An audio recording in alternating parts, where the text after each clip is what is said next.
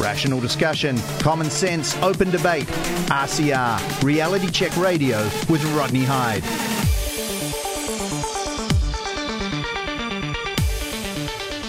For my second guest, uh, I'm speaking to Ro Edge. Uh, she heads up Save Our Women's Sport. It's um, an organisation that, if you'd asked anyone five years ago or 10 years ago, you would have said it's not needed. Uh, but the situation is, is that any boy or any man that chooses to can now play in the women's league in any sport. Um, this is a trouble thing one for me because it just seems so wrong. It just seems so nutty that I struggle to see the other side of the argument, if you know what I mean.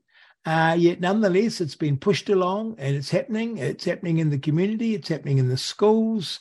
Uh, if we don't stop it, it'll be the end of sports for girls, as I see it, sports for women. And we're very lucky to have Ro Edge speaking out and Ro Edge joining us today. So it's my great pleasure here on the Reality Check Radio, where we do have open debate, rational discussion, to invite along Ro Edge. Now, Ro has, uh, did you start the organisation? You're part of the organisation, Save Women's Sports. I want to hear about that soon. But what I want to hear, Ro, from you is what is the issue here? What's happening in New Zealand to women's sports that's got you organised? Well, I think it's just the whole undermining of the integrity of the women's category. You know, we set up the women's category in sport to ensure that women have the females have the same opportunities as males to excel in their sports. And what's happened is we've got sports policies that are completely undermining the integrity of it, the fairness, the safety, and the opportunities for females in sport by allowing males who self ID as females into the female category. And it's really simple. Like, you know, there's a biological difference. It's why all the sporting records from like five years upwards are won by males because women are different. It doesn't mean that we're worse. We're just, we're biologically built differently. And we all used to understand that. So, now... for as long as any of us can remember, probably ever since it's been organised sport, we've had a male and a female category. Doesn't matter whether it's weightlifting, running, tennis, golf, always male, female. Um, and then we introduced, um, what, you know, the Paralympics or um, special sports. I don't know what they call that now. So we've always had that. And now you're saying someone who has had a change of policy who's had this change? Where's this policy coming from? Well, it was driven initially by the IOC. So what happened? I think. What's the IOC? Um, oh, sorry, the International Olympic Committee. Okay. So this is where it all stems from. I think it was in 2017. A, a trans athlete called Joanna Harper presented a study. She was on the Olympic Committee. She presented a self. Um, directed study to the IOC that basically she was arguing that that if males just reduce their testosterone, then they could compete fairly with females. So the study wasn't peer reviewed. It was 16 athletes over 20 years, I think the, the period of time was.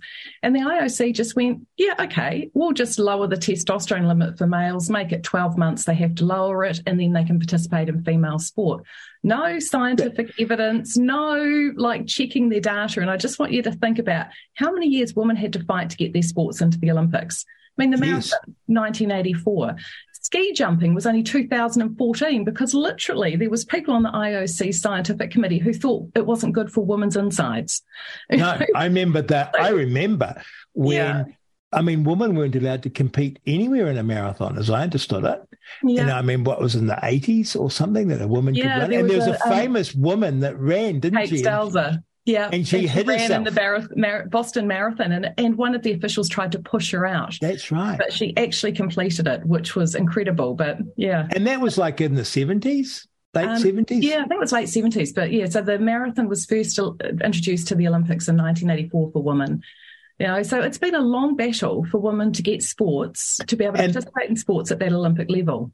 So what year did you say? 2017? This, yeah, I think it was 2017. So Joanna. This was an athlete who was trans. Yeah, so older as well. So was I don't think they were ever an Olympic athlete, but they just okay. did a self-reported study, presented it to the IOC, and just like that, the IOC opened up the female category. And because sporting leaders around the world thought the IOC would have gone through a thorough process, of course, like made sure that all the scientific data needed was was there, they all followed suit, thinking, okay, well the IOC's done the job. So we'll just all open up our categories. And so that's the catalyst for this all happening. And then World Rugby did a study in, gosh, was that 2020? And they did they did this full analysis of all the research. They interviewed people from both sides of the debate, whether it was like ethical, the legal, the you know the women's rights, trans rights, all of that thing. And they came to the conclusion that you could not mitigate male advantage by reducing testosterone. And it was neither fair nor safe to do to have policies that did that. So they protected the female category to females only. But unfortunately, the trans activists undertook this coordinated campaign to all the national unions, basically saying that if they if they adopted this, they were transphobes and bigots and all the rest. And so they all got scared. So what happened in New Zealand is New Zealand Rugby Union decided to reject World Rugby's really well thought through research guidelines and start off on their own path. So they went to Sport New Zealand and said, look, we want some funding to do this. Sport New Zealand said, well, if we're going to fund this, then we'll fund doing a study for all sports and create guidelines, transgender inclusion guidelines for all sports. And so then they undertook some consultation and a little bit of research and decided to ignore everything that didn't fit the outcome that they wanted, which was inclusion first, directed by Honourable Grant Robertson, who basically stated that's what he wanted. So they reached the outcome that they wanted at the beginning. And here we have males and female sport all around New Zealand now. Wow. So just let me understand this. World Rugby, have a look at it, do the research, say no. The individual unions in each country come under pressure. They say, we want to have a look at it here in New Zealand. They go to Grant Robertson. Grant Robertson says, let's have a look at it. He says, let's do it for all sport. And the situation now is I could be a girl or a woman, and if I guess did some things, I could meet a criteria and play on the boys or the men's team. You don't have to do anything. Rodney, you could turn up at your local tennis club tomorrow night and say, just for the purposes of tennis, I wish to self ID as a female they would have to let you play as a female in the female division and use the female changing rooms. If they didn't, that would be discrimination. And if any females complain about it, that would be bullying and harassment. And there's a process to go through. See, I struggled to believe you.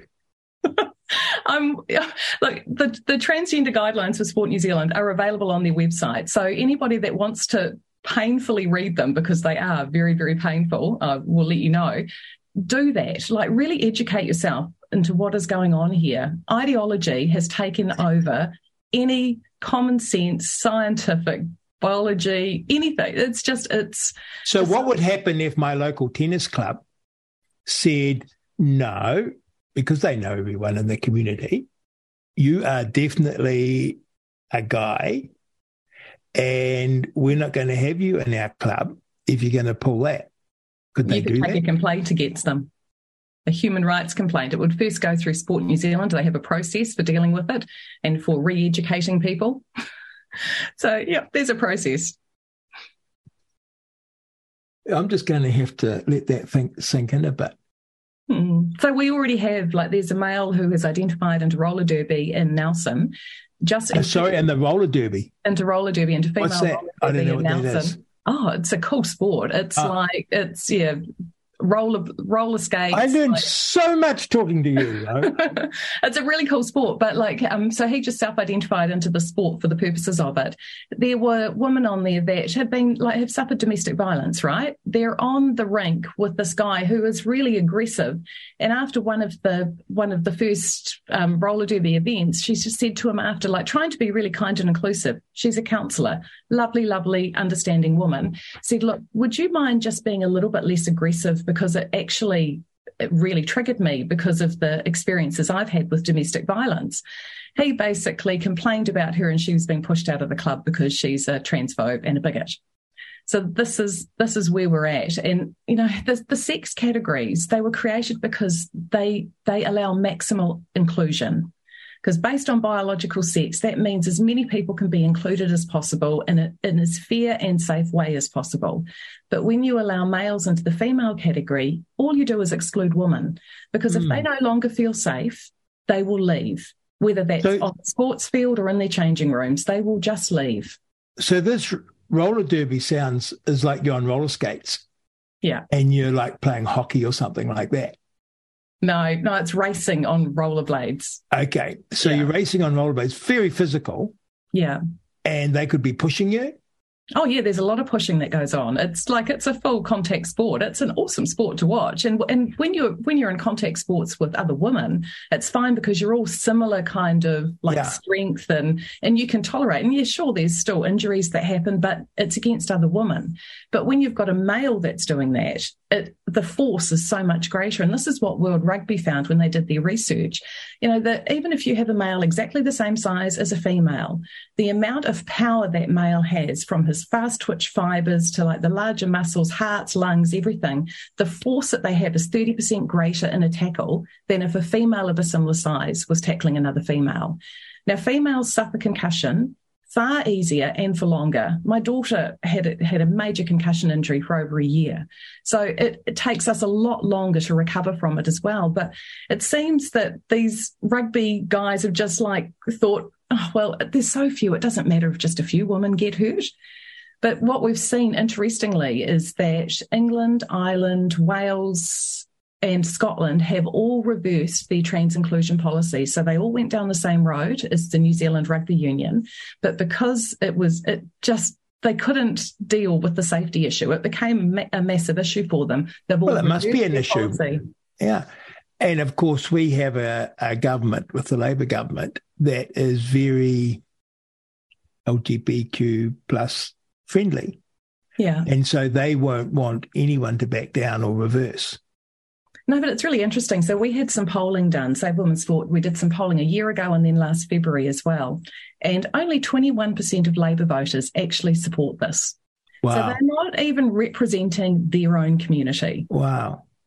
So only 16% of Kiwis overall supported it. So we know that most people understand that it's not right. But, you know, we put this press release out to the media a few weeks ago and only SENZ Radio, which is a sport radio, picked it up. On International Women's Day, we put it out every other media outlet ignored it because it doesn't fit the narrative that they're pushing. Well, how wonderful it is to have you on. I know. Love having you guys here. So, so tell me, um, it's are you a transphobe? No, I'm a women's rights campaigner. Like, you know, I want everyone to participate in sport. Now, we all know the mental and physical benefits it brings by participating in sports, being in sports teams. It's it's so important. We just need to find better ways to enable inclusion that don't exclude half the population. So, what would you do if I was trans or that a trans person wants to play a sport? How would you accommodate them? Well, the easiest way is to accommodate them in the category of their biological sex, but ensure that they had changing facilities that they felt safe and secure in, but mm. also that didn't compromise that feeling for females as well. The other um, option is that you open up the male category because no one's disadvantaged by having females in the male category, but yeah. females are very disadvantaged by having males in the female category. Or you create an open division, which is what Boxing New Zealand have done. And you've put that to the government? Yeah, they don't care. they don't there's, care. Some, there's some sort of ideology going on here that biological sex is neither here nor there. And what you're saying and arguing is that biological sex is real and it matters and it shows up, particularly in sport, in these amazing ways. And you have to respect that for the sake of, you know, the integrity of sport, but yeah. it cuts right across what I'd say, and I don't understand this. I, I, I struggle to understand it. it. It cuts right across the ideology that sex is something that is culturally determined and it's not really sex, it's gender. Yes, I've conflated gender with sex. I mean, we even saw that in our census. You know, to yes. fill out the census, you had to give yourself a gender identity. I don't have a gender identity. No. I have a sex. So they're they're compelling us to adhere to this new religion that most of us don't want nor understand. Because historically, there were it wasn't a big deal trans athletes because there's never been many transsexuals. Yeah, and before too, before 2017, like you, it was required you had a full sex change. Now that is a massive ordeal for trans people to go through, and it would take years and years. And most of them probably wouldn't complete their transition until, you know, later in life, where they are not, you know, full on competitive athletes. So it was never an issue. But also too that the transvestites then, which is what they called themselves, they wanted to fly under the radar and just be accepted. You know, they they wouldn't push their way into women's spaces unless they felt the woman accepted them and wanted them to be there. Whereas now we have this new generation where they just feel so entitled that they can do what they want, irrelevant of other people's feelings. It's all about theirs. You know, is it actual trans people pushing it, or is it a wider push? Oh, it's a wider push as well. It's it seems to be the the new, you know, the gay rights campaign, which was fought amazingly. You know, it's almost like that was fought and won. And so they needed, the, there's a group of people, of activists that needed a new fight. And so they've taken this on and run with it. Mm. But it's, yeah. Because you see, I could go along to my, I could be a complete pervert, right? Be, uh, I'll be careful how I word this. So you could be a pervert, join a local club, identify as a woman for the purposes of it, and access to changing rooms. We've already got that happening. So, yeah, there was two women that went to a local gym and there was a male. They walked into the changing facilities and there was a male sitting there. And so they thought, gosh, if I walked into the wrong changing room, they went out. No, females walked in and he was just sitting there watching. That's all he was doing. And they went down to reception and said, this isn't right. And they just said, he's transitioning. You have to let him be. So what we've done with the South, South Sex ID stuff is that we have basically created an open door for predators to go into female predators and perverts basically to go into female changing facilities to, that actually puts major safeguarding issues in place. And this and would I'm be not, a- and I'm not saying that all of them are going to do that, but there are always a small percentage of the population that will take advantage of any opportunity. And this allows them to do that, and questions can't be asked. Women can't stand up for themselves against this. So, if you're a private gym, of course, and if you excluded a person who said they're transitioning, you'd be front page news and hounded out of business. Yeah, unfortunately so. Yeah. But then if you're a business and this guy assaults one of the women, you're in trouble also, presumably, for not keeping them safe. Oh, the media would report it as a female assaulting a female because that's how they identify. Yeah, I know. It's, it's a no-win situation. It puts businesses, it puts sports in like a precarious position that they shouldn't be in. It's yeah, it's just so. Wrong. When I go to my local club, rugby, um, cricket, golf, athletics, roller derby, I decide when I walk in what gender I'll participate in. You can, yes. Now, if I want to compete at a regional, national level, do I still just self ID? Yes, so uh, the, the, big lie that Sport New Zealand has has spread is that this is only community sport; it's not elite sport. But literally every sport in New Zealand, up until you represent your country, is community sport. So you know, when I go and watch my my nephew, fourteen year old nep- nephew at the tennis nationals, he's playing community sport. If he decided to ID as a female, he could easily take out the female competition. Community sport is right up to that representative level. Gee whiz. And then to represent New Zealand in a sport, what do you have to do? Well, that depends then on the National Sporting Association, but then you also get into the um, whatever the world rules are. So, for instance, World Rugby, you males who identify as females cannot participate in, at World Rugby level at their sanctioned events.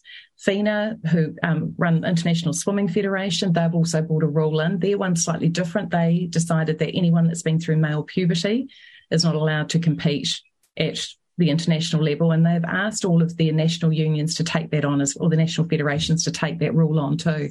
I'm unsure actually whether um, Swim, Swimming New Zealand has, but I know that they were very keen to. So around the world, there is already a pushback. Yeah, there is. So British Triathlon has pushed back and protected the category to females only. But at the same time that this is happening, we're also getting all of these new rules like World Rowing. Oh no, USA Rowing brought out an interesting one, right? They basically said any male could ID into the female category, but in the mixed rowing, you could only have so many women, including those who ID'd into it, and so many men. So they were protecting the male category, but opening up the female category. So they wow. recognised biological sex for the mixed teams, but they didn't recognise it for the women's teams. So Rowing New Zealand allows it males can identify into the female category in rowing New Zealand as events as well. So my girls could be going on, say, a rowing camp and competing as girls, and there could be a boy in their team who says he's a girl, but to all intents and purposes, to you and me and to everyone else looking, he's a boy. He's a male. Yeah. He makes their team. He goes away uh, to them in camp. He could be sharing a dorm with your daughter, changing rooms. Yep. Well, that's if that happened once to me as a father, my girls would never would they I would never allow that to happen. So the so sport girls, would so girls sport, get excluded. Yeah. The sport would be over for them. Yeah. And I, you know, we used to have so many protections around safeguarding for young people going on school camps, like sports camps, all of that sort of thing. We seem to have thrown out all the safeguarding measures.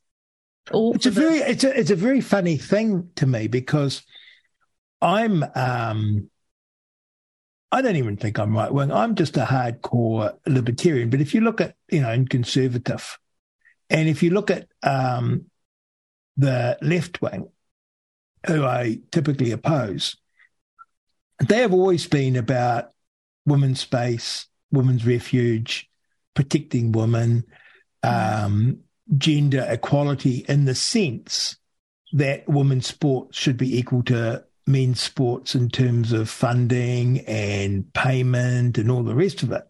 So they were really, really big on protecting women's spaces and and for men, right? And I think this is where J.K. Rowling has got caught. Mm. All of a sudden now, the same advocates, correct me if I'm going wrong on this, but this is just me looking at this. Suddenly they've said there's no such thing as a woman's safe space or a woman's sports by virtue or a woman's prison, as we saw famously in in, yes. in, in jurisdictions, because a man can ID as a woman. And I'm looking at that and thinking, hang on.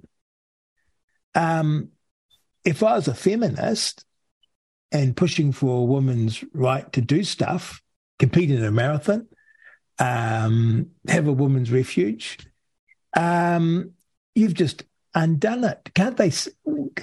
What the hell? Well, there's a lot of left women that can see it. And, you know, they, they're feeling quite politically homeless at the moment because they have real concerns. You know, our most vulnerable women are in prison and they're allowing males to self ID into female prisons. And we've here in New Zealand, is that happening? Yeah, there is. Like they have a process they go through. And I think after the sex self ID legislation was passed, they actually delayed it to work out how they could try to do this safely, if that is indeed possible. But you know, um, California is just the biggest shocker at all. Like anyone can self ID into the women's prison, and they're allowing it. There's like literally hundreds of them in women's prisons, and women no. are getting raped, they're getting pregnant.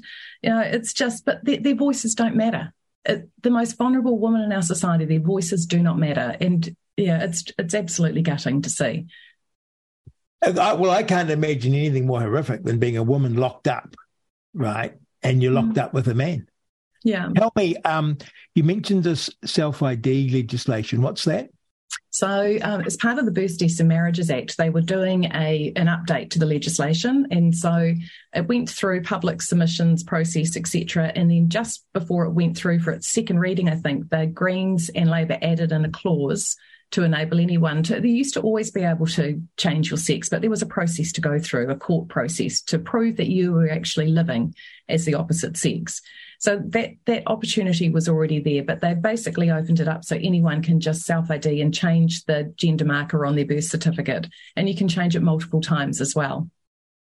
I can change my birth certificate. Yeah, yeah. Can I change the date? woman, if you wanted to be Rodney. Can I can I change the date? No, no, you can't change your age, only your sex. I did not know that. Yeah. So I could present a birth certificate that says this is Ro Hide. Yeah, you could do if you wanted to. They've made the process that easy. But, you know, no one shows their birth certificate when they go into a space. But what it's meant now is that people are too scared to question anyone because if they, they are what they say they are. Oh, my goodness. Um, uh, you know, you are shocking me, uh, Tim McCall. So, a girls' school, I, boys could go to a girls' school? Yeah, we have. I've got a nephew who's got a girl actually that goes to a boys' school down in Wellington. So yes, they can do. There are, I think, some um, private boarding, girls' boarding schools tr- trying to work out how they deal with this because it's, you know, it's a risk. Teenage boys. Remember what you were like as a teenage boy? Oh, yeah, like, t- I, like I've got a boy. Their testosterone filled through their teenage years. It's just it's nuts, you know, and we've created all these gender neutral toilets now at schools and universities as well that girls are too scared to use. I know girls that purposely will not drink at all during the day because they're too scared to go to the toilet. Or if they need to, they will leave the school or the university to go. Or during when they have their period, they just won't go to school because they don't want to go to a gender neutral toilet where they have to deal with changing their tampons with boys in the in the cubicle next, next to them. It's well, my girls won't go to. They're at primary school, and they won't go to the toilet at school because the boys always make a mess. Oh yeah, there is that too. they find the toilet filthy. Yeah, and so they literally come home busting to go to the toilet, and um, it's. But let's. You've obviously met, if you like, the other side to this argument. Tell me their best argument to you. Oh, it's just oh, let me try. All about inclusive of diversity, but no, let me tell you. Let me try. Right. So there's always been people. This is the argument who aren't comfortable in their assigned sex and feel that they're something else. So here I am. Everyone's telling me a boy that I'm a boy. I'm 10 years old. I don't feel a boy. I feel a girl. Parenthetically, I don't know how a boy knows what it's like to feel like to be a girl, but I'm thinking that, right, in my head. And then currently, if I say that, people say, oh, well, you could be a girl, right? In New Zealand because you've admitted it. And now I'm different and I feel somewhat excluded because I don't fit. I can't remember which way I was going. Oh, that's why I'm becoming a girl. I don't fit with the boys because I feel a bit girly. And the girls won't readily accept me because um, they regard me as a boy. Now, we know this has happened down through the ages. My understanding is historically it used to be something like one in 120,000 would have a condition like this for whatever reason. And so you've got a person that's left out and a bit excluded. So we say, okay, let's make you, let's honor you as a person. And so we'll make room for you. And part of me says, well, what's wrong with that? Right? Because it's no skin off my nose that someone feels strongly about something and want to be something else. Um, so I can sort of sense the argument. Yeah. And look, we all want everybody to feel comfortable and to live as they want to live. They can dress as they want to dress. They can, you know, identify how they want. But the problem we have is when it creates a clash of rights.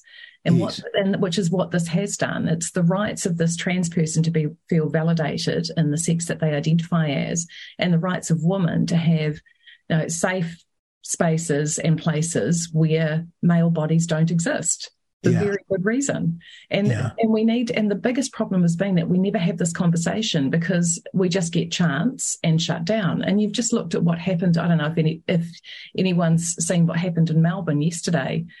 No, tell the, me. the fallout from that. So, um, Kellie-Jay Keen, who is a women's rights campaigner from the UK, is touring Australia and then coming to New Zealand next weekend.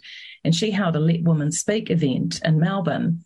And it, we had all the trans activists there. Basically, they had to be kept back by police and horses because they were threatening women and trying to attack them. They then these like it was just completely bizarre. Then all of a sudden, these Nazis apparently appeared. These guys walking in black, doing the Nazi salute, and the police allowed them to go through and stand on the stairs next to the women's rights campaigners. They had nothing to do with the Let Women Speak event, yet the police enabled them to go up there, and it just seemed a little bit too convenient because you know women's rights campaigners are called far right. You know anyone that doesn't agree with the intolerant left is called far right these days. Mm they're not far right. Most of the women come from the left of politics and they're just so disillusioned. But these Nazi campaigners were allowed to stand on the stairs next to where this woman's event was and then marched between the trans activists and the women's rights groups doing their Nazi salute. And the police allowed them to do that and then let them walk away. and so, of course, now you have all of the activists and the left basically saying, see, we told you so. The women's rights campaigners are Nazis. it's, it's just these culture wars are so mind boggling. Like, you know, the far left and the far right, neither of them like women's rights. They don't support us in terms of what we're fighting for. And, and most people don't support them either. Like, they're just. So, your working assumption is, is I oppose this lady speaking and what she stands for. So I organize a group of protesters. I get the media along and then I organize a bunch of us to turn up to be pretend to be supporting her, but wear Nazi outfits, and presumably they covered their faces. Yeah, a lot of them were covered. Look, I don't know if that is what happened, but it just seemed all very, very convenient. Well, you don't think of Melbourne as a sort of Nazi place, do you? I mean, oh well, dictator Dan, come on. Oh, well, that's you true. you think about like what happened during COVID in Victoria. It was a nightmare. Horrific. Yeah. And so, and yeah, he is not a friend of woman at all. But what ended up happening, despite how these Nazis were there and the trans activists, what ended up happening is all that was heard were men's voices. All the media is concentrated on is the men's voices. They've completely ignored the women and what they were saying and instead just tarred them with the brush of these bloody Nazis who had nothing to do with them. And, and weren't there to listen.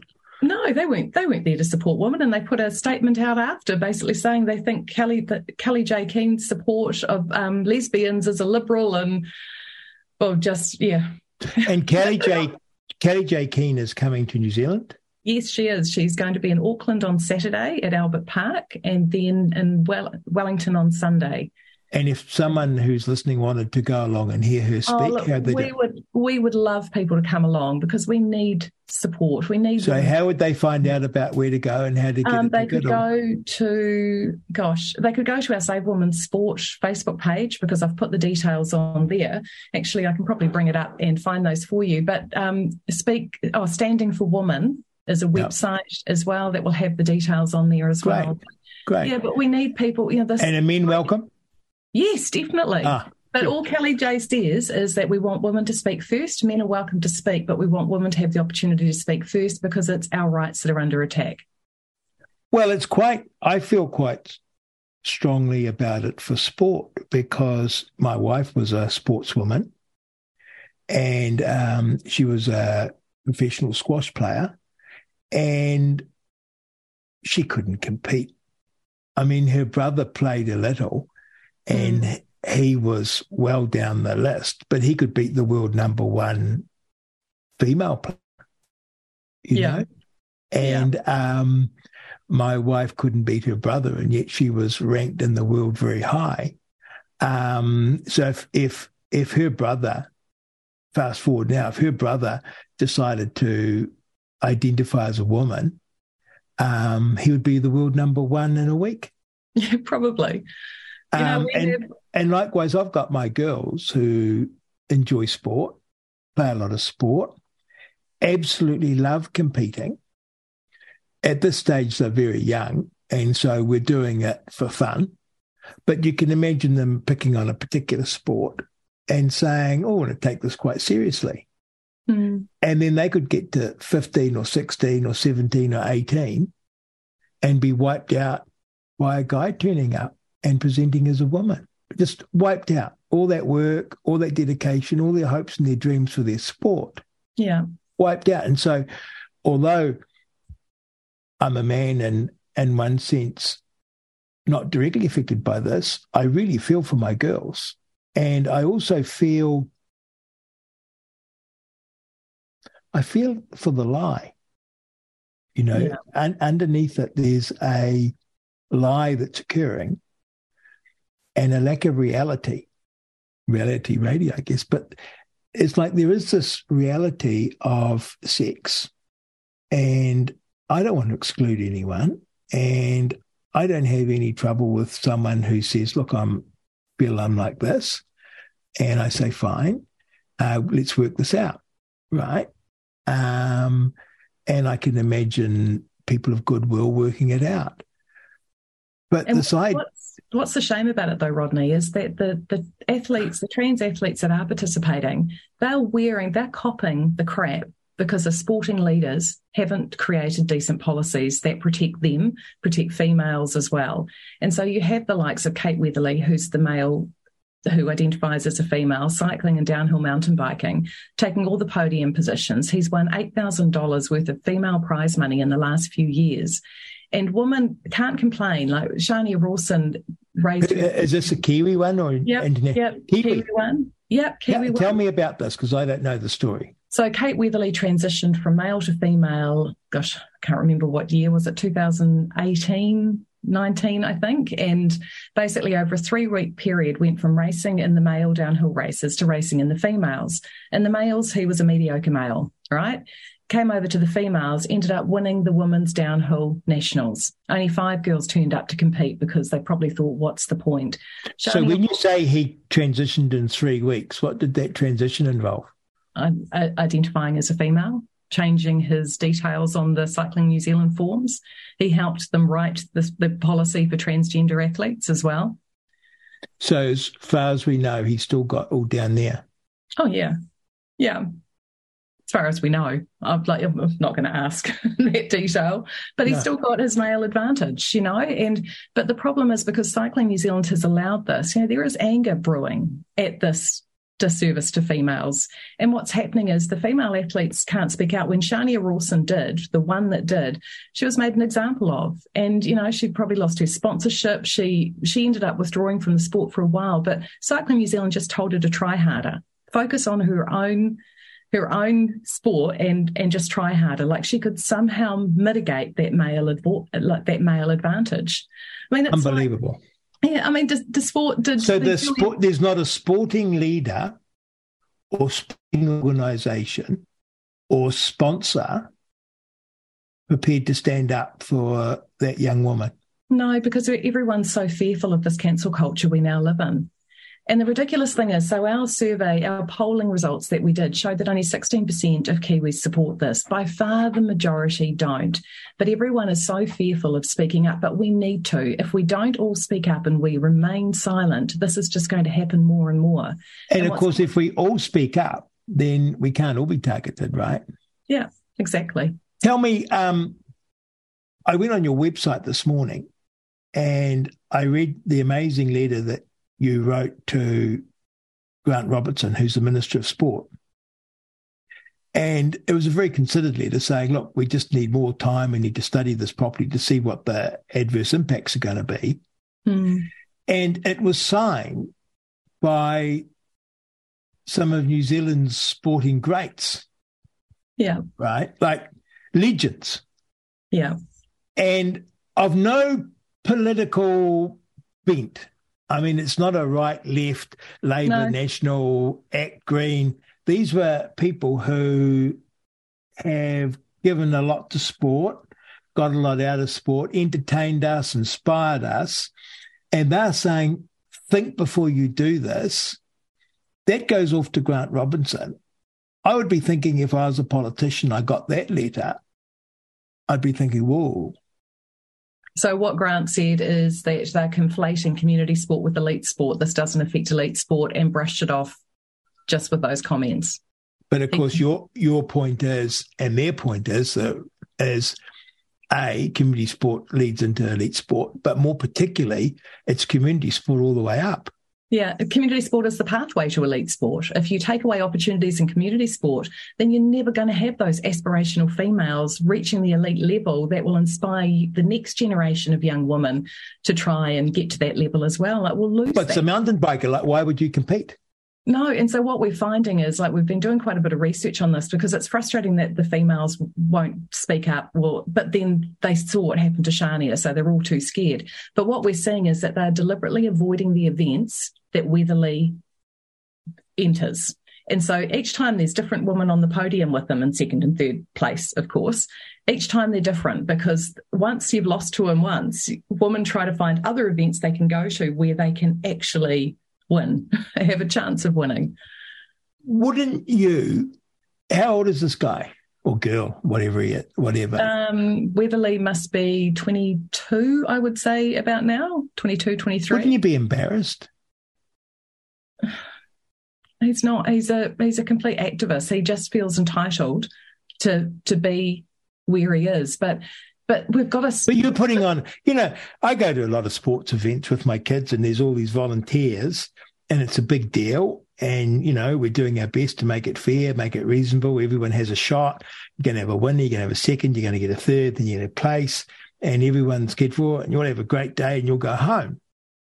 Well, if I turned up, say I do a lot of officiating at ski racing, not that I can ski. I've actually always got to be the guy down the bottom who sort of clogs up in his shoes, right? But I love it. And I love watching these kids pour their heart and soul into it. Hmm. Like only a kid can, you know? And they give it their best. Oh, I didn't make it today, you know? Well, if there was a boy racing against those girls, because I know the times, the difference between the boys and the girls is night and day. Yeah. I wouldn't volunteer because I'd say this is so rigged. I'm not interested in volunteering my time to And it's actually a big risk for sporting organisations. I used to run the regional sporting organisation, and trying to get volunteers is such a challenge. If you if you have volunteers that are not allowed to question when males walk into female changing rooms or play in female teams, rather than deal with the consequences if they raise concerns, they'll just leave. It's too hard, and we desperately need volunteers. So it's going to create a lot of challenges. And parents, I wouldn't put my girls into that humiliation of because you always want to say, oh, well, you know, next time. But of course, I could never say next time when it's a boy beating them. Hmm. because the, the next time will be the same result. We know that from the statistics. It's just not possible. Yeah. Um, are they so gutless? What's Our happened? sporting officials, our sporting leaders, yeah, they are. Who I are they scared of? They're, they're scared of the media because the media run this narrative that they they portray represents the majority of Kiwis, but it doesn't at all, which is why they turn comments off most of the posts that they have relating to this because they don't want to hear from ordinary Kiwis. Just like they didn't want to publish our survey results because our polling results because it doesn't fit their narrative. So So the media they're scared of. Obviously, this government is full on, fully on yeah. board. So let's say I'm a corporation. I could be a big company that's marketing. Couldn't I do extremely well in New Zealand by putting my head over the parapet, sort of get that word right, and stand up for women's sport? Wouldn't Well, I become, of them have wouldn't I become a hero? Oh, no, because they've all signed up to the rainbow tick. Basically, they have to adhere to certain rules. Did you see what happened with Today FM with Leah Panapa and Miles Davis? Yes, I did. Right. Okay. So they said what most Kiwis thought, right? That, that's all they said, what the majority of Kiwis thought. Now, because MediaWorks is part of the Rainbow Tick organisation, which gets a huge amount of funding from corporates and governments, that basically it's enforcing compelled speech. So they were made to apologise for talking truth, and now they're going through a re-education process. That was like something out of a, a medieval. It's Orwellian. It, it was totally it was, Orwellian. So they said, oh, I don't know. I don't think we should be saying pregnant people because if you think about it, only a woman can be pregnant. And then their corporate CEO, MediaWorks, was it? yeah. falls on them like a ton of bricks, doesn't say, look, we run a radio station where our hosts are entitled to their view. No, they were smashed. And yeah. those two hosts said, and emphatically that they wouldn't change their minds on this. Well, they did a 180 degree. So presumably they were going to lose their jobs. Yeah. They did this most humiliating back back down where we're required to say day is night. Yeah, the emperor has no clothes. Seriously. They had to say that. They had to, yeah. They had no And then everyone's watching that and thinking, ah. Oh.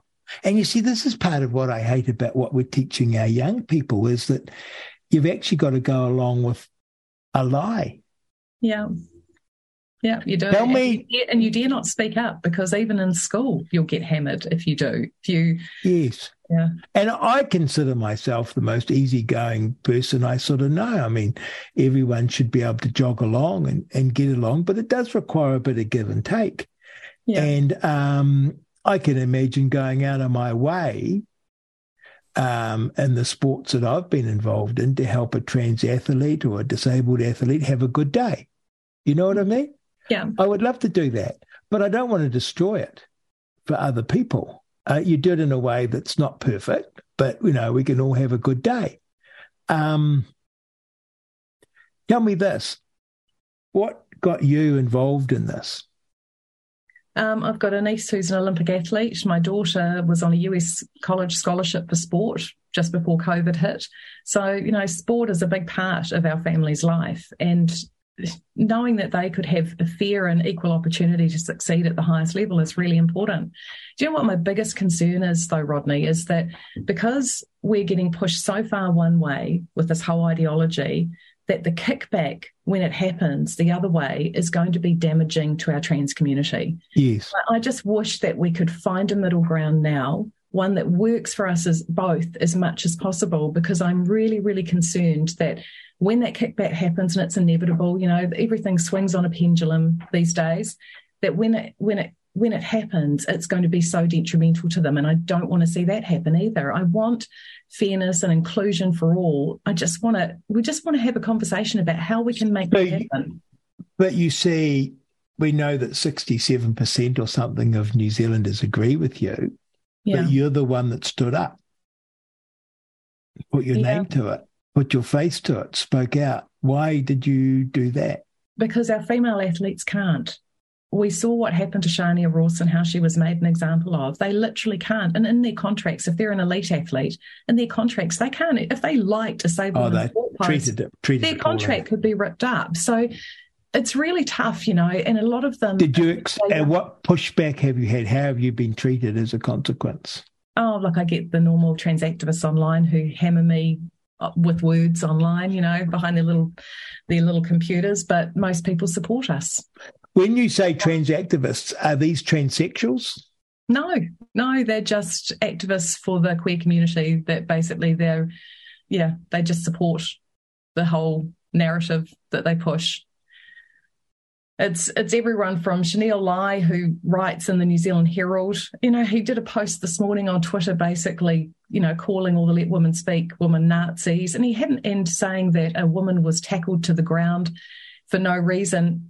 Shaneel hadn't watched the video at all and seen what had happened. You know, a man dressed as a woman grabbing a mic off a woman. And yes, he was tackled to get the mic back and later seen without his wig on, you know, but he was selling a narrative, pushing a narrative to suit what he, you know, the argument that he's pushing. And it's just, I, I really get over the lies, to be honest. I was, I was quite friendly with Georgina Beyer. No, Georgina was uh, lovely. Yeah, well, it was a funny thing because you typically there was probably half a dozen Labour. I was in Parliament for 15 years. There's probably half a dozen Labour MPs over that time that I would say I developed a friendship with. And she was one of them. And typically they were MPs who had sort of fallen out with the hierarchy. And Georgina was one of those. Hmm. And then um, we did Dancing with the Stars.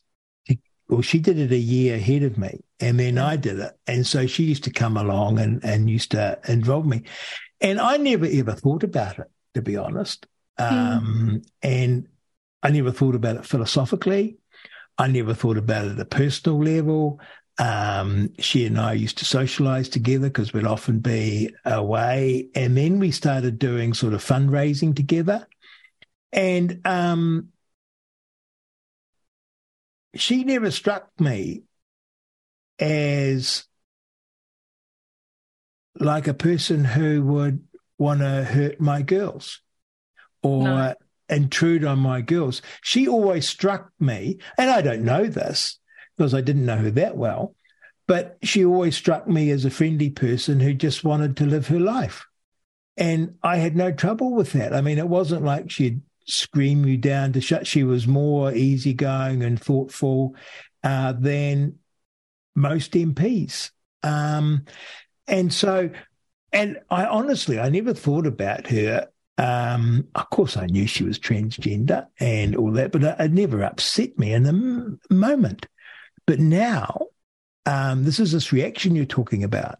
Now I'm feeling so put upon and forced into a position. Mm. And um, if I ask a question or speak up about well, what does this mean for sport, then I'm immediately attacked in the most personal and bitter way. And there's no debate about this. There's been no discussion. There's been no referendum. There's been no vote on any of this. It's just been top down. This is how it'll go. And all these sporting bodies, all these companies have just fallen like kingpins. Yeah. And and as you say, these girls, these athletes who we want supposedly lip service, you know, um, Sanitarium or Coca Cola or Red Bull, I give lip service to supporting women's sport, but we're abandoning them in the most fundamental way that you could ever imagine. Yeah. Isn't that true? Yeah, they are. It's gutting. It really is gutting. Like I just I cannot believe that it's being allowed to happen and that everybody is just remaining silent. It when just... you when you look at the other political parties, presumably you interact with them, do you know what the Green Party's position is? I imagine they're like Labour. Oh, worse. Yeah, worse, militantly so. Do you know yeah. what the National Party's position is? National don't want to deal with the kickback from the media, so they're remaining silent on the issue. Even though our polling showed that 71% of their supporters disagreed with it completely. You know, 50 57% of Labour supporters disagreed with it. There's a real opportunity for National to actually make this an issue and draw over the Labour supporters that don't support males and female sport. But ACT, 93% of ACT voters don't support this. So it's resounding. But when we sent them the poll results, silence. So my old party act, um, who I should love and adore, um, they're not coming out on this. No, none of them want to fight the culture wars. They want to just fly under the radar, not have an opinion on it because it's safer. And, and they don't realize what they're doing by doing that is disregarding women's rights completely it's yeah, it's just gutting. Like I, I can't understand our politicians. You use the phrase you, you, use the phrase culture wars. Um, tell me what you think that is. It's basically we have two sides you know, the, the people, for instance, that believe in gender ideology and want to push it through every facet of our lives. We have the people that don't believe in it and believe in the bi- reality of biological sex. And they feel at war with each other because we never sit down and talk together. There's no effort made by the leaders in our society to bring us together to sort through the issues. We see it on the treaty as well. We see it on climate too. We have these, you know, these us against them on so many issues. When if we all sat down and talked together, we'd find that we probably agree with each other on near everything. It's just the minute details that we need to work out. Okay, how can we make this work for everybody? But there's no discussion anymore. It feels like we're being driven apart and polarized. And I don't know whose benefit that serves, but it doesn't serve society's benefit. Can I take it a step further and suggest that I'm very new to this whole idea of a clash of culture?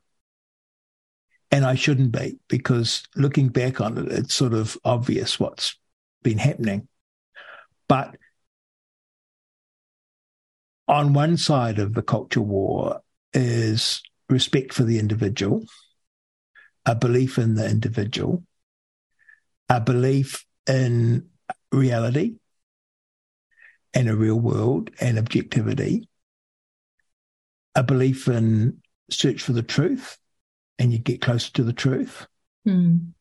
a belief in rational discussion and debate, um, a belief in democracy and the rule of law, all what you might describe as the tenets of Western civilization. And then on this other side is a view that says, look, reality is a bit of a myth. And there's Ro and Rodney, you know, yakking away about their perception of the world and what they think is real when they're wrong, because we have our perception and we're right. And they have their perception because they're nasty right wingers who only care about money uh, or Nazis or whatever, right? It's sort of some there's a there's a hidden reason why we think like we think. Mm. And you can't debate them. You can't reason will only take you so far. It's this irrationality um, on the other side, a rejection of Western civilized living. And when I say Western, I'm not talking about that racially. I'm talking about that in the set of ideas that came out of the Greeks and the Romans. Um, and they actually can't sit down and talk about it and debate it and discuss it, nor do they want to. No, they feel it's their moral obligation to re-educate the rest of us because they know better. Yes, and Chris Luxon, and... Chris Chris Luxon does that. He did that to his own MP. Yeah, which was so disappointing to see. Well, it's so disappointing, but it's sort of like the um, if you think of history, you know, and it's very easy to grab extreme examples, but you know, we have seen in the 20th century this whole concept of um, you're wrong, I'm going to close my ears to your argument and you go and read this book. And when you agree with this book, come back and I'll talk to you. Mm. And I mean, that's literally what Chris Luxon did, which is the tactics of what we're seeing with the extreme left and these activists. And so I don't think Grant Robertson or the activists that are abusing you they will never sit down and debate with you because they'd lose. Mm. They just have no and, interest in it. They don't. They. I'm. I'm just too inferior for them to debate with because no, my and, attitude's all wrong. Yeah, and so they they win by bullying. Yeah. And so even though 67% or the majority of New Zealanders agree with you, even though they've never heard your argument because it's not allowed to play, no, we get no airtime. And and most New Zealanders, I believe, don't know what's happened. No. Like I think if if someone turned up at the local tennis club, there'd be a riot in the first instance. but then they'd realize there's nothing they could do and it'll just kill the club. Mm. So um, I'm like you. I actually fear for what this means, not just on the trans issues, but on almost any issue you care to n- name, because we're not in a position now to sit down and talk about it, hear the other side, reach a conclusion, agree to disagree or whatever. And where we've normally done that is our parliament, we've done that in our media, we've done that in our, our courts, you know, where you get a, a fair suck of the salve. That's not happening. And so this is to me why I am so heavily invested and excited by, you know, reality check radio, because it seems to me we need to develop this idea of rational debate, open discussion. We can disagree. I can learn from you. You can learn from me. We can go away and think about it mm-hmm. and reach conclusions. But when we haven't been able to do that, and I mean, it's amazing, isn't it, that it's taken it um, reality check radio to get started, just to even have you talking to people. Mm, yes, so thank you for the opportunity. I'm excited wow. about the future for Reality Check Radio. So, well, we're going to have you on lots. Now, tell me, for listeners who would like to find more about this issue, what's your webpage? It's savewomensport.com or savewomensport.co.nz. We've got a Facebook page as well, Save Women Sport Australasia.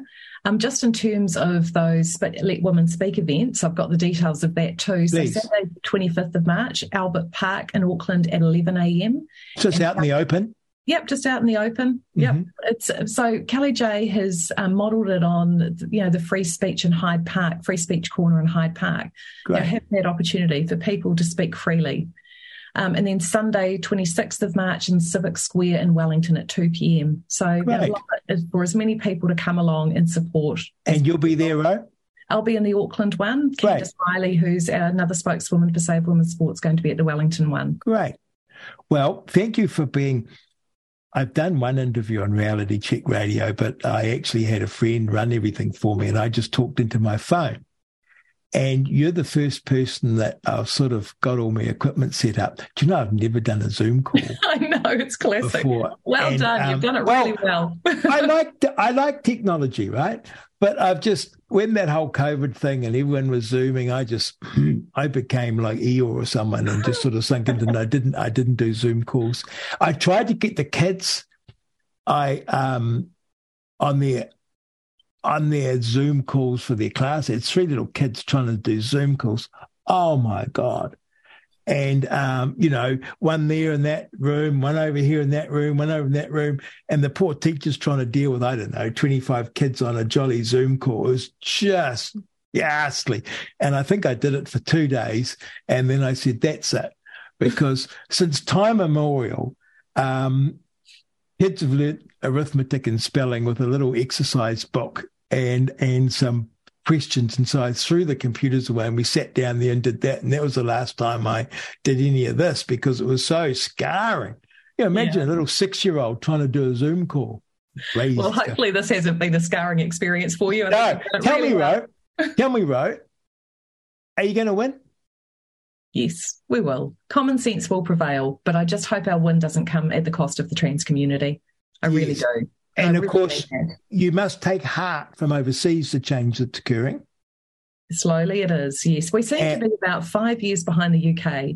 Okay. UK common sense is starting to prevail there, but we are just a little bit slow on the uptake. But in the meantime, there's a cohort of girls who are missing, missing out. out. Mm. Yeah. Well, thank you for your time.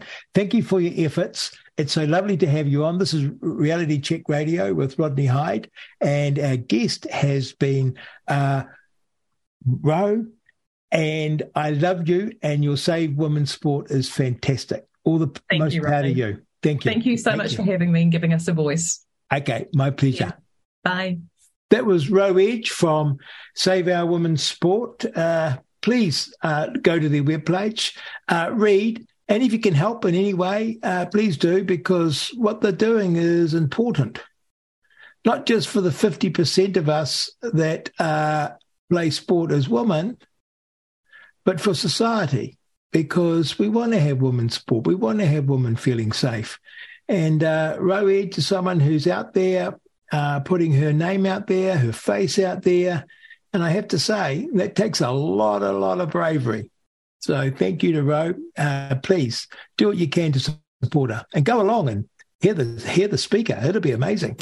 When we say rational discussion, common sense, and open debate, we mean it. The reality check is here. RCR, Reality Check Radio.